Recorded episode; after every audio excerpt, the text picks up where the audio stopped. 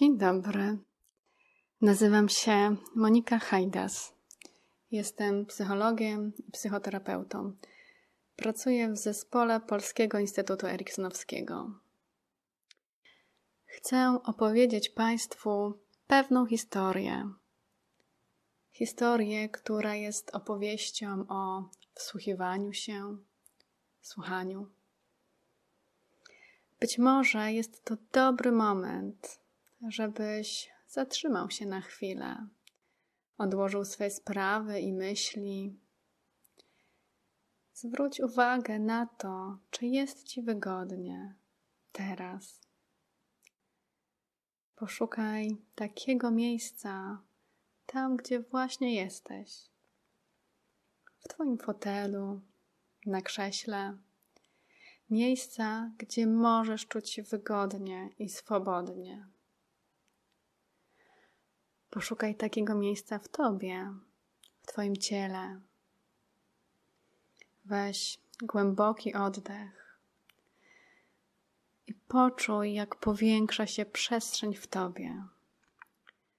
I wydychając powietrze powoli i swobodnie, pozwól Twojemu ciału rozluźnić się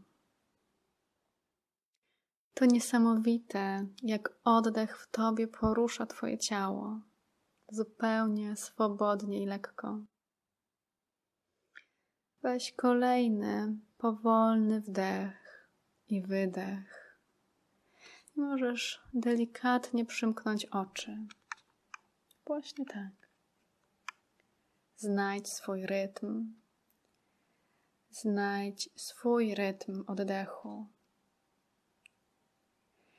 I może jest to dobry czas, byś poszukał w swoim ciele takiego miejsca, które jest najbardziej rozluźnione. I ja nie wiem, czy to są Twoje stopy, łydki, kolana, uda, biodra, brzuch. Czy są to okolice Twojej klatki piersiowej, a może ramiona, głowa, twarz. Ty wiesz najlepiej, jak dzisiaj czuje się Twoje ciało.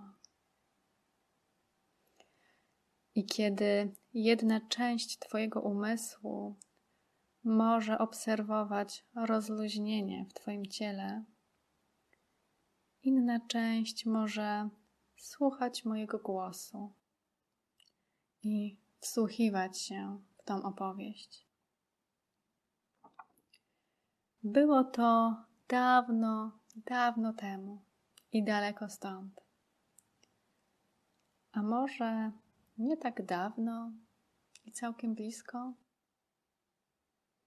W pewnym zakątku ziemi żyło plemię, nieduże, zwyczajne plemię, którym dowodził mądry przywódca. Był odważny i dzielny, ale czasem też się bał, tak jak to bywa w życiu. I w tym plemieniu bywały czasy lepsze, lata urodzajne. Ludzie byli szczęśliwi żyło im się dobrze. I były też czasy trudniejsze, kiedy żyło się ciężej. Były albo powodzie, albo susza, był nadmiar, albo brak.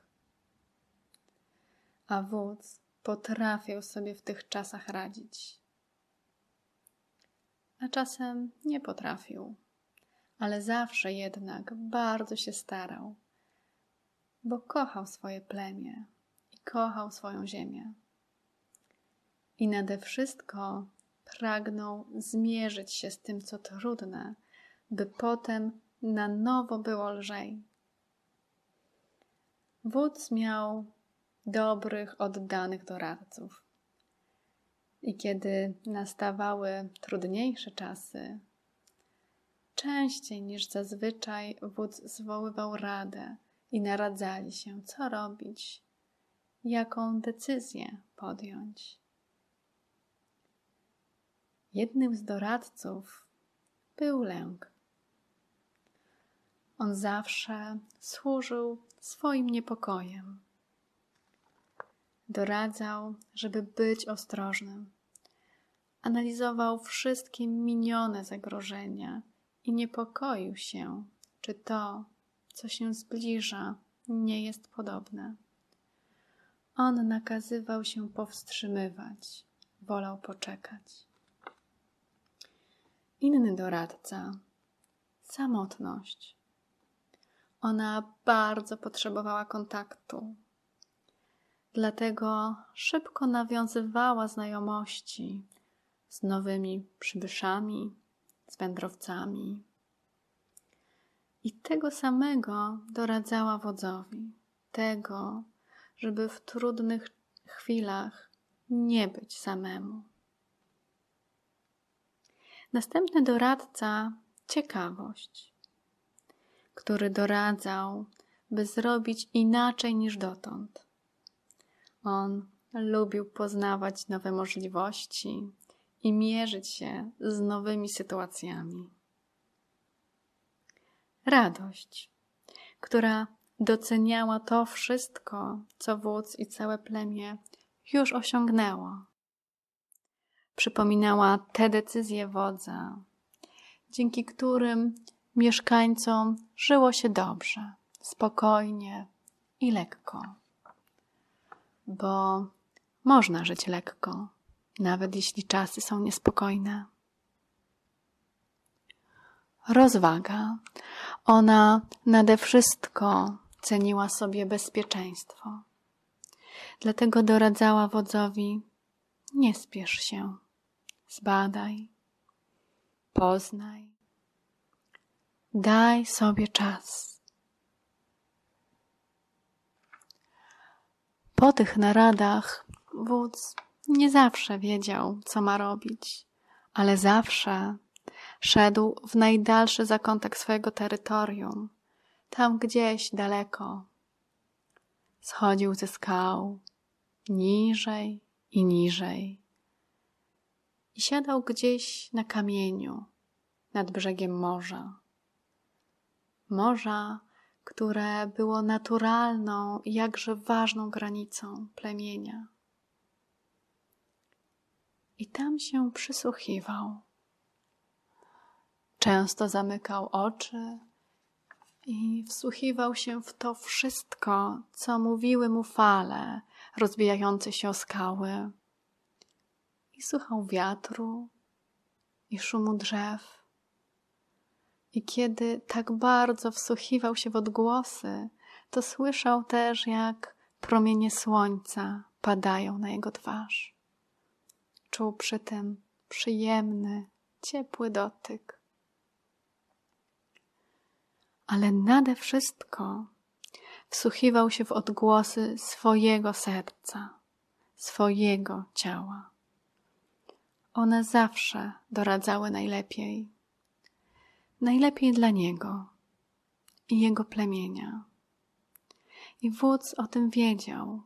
Wiedział, że kiedy wsłucha się w siebie, to decyzje są słuszne, bo są jego. I tak siedział jeszcze jakiś czas. I ja nie wiem, co postanowił tym razem, ale wiem, że wybrał słusznie, bo słuchał głosu swojego serca. Dziękuję Państwu. Życzę dobrego dnia.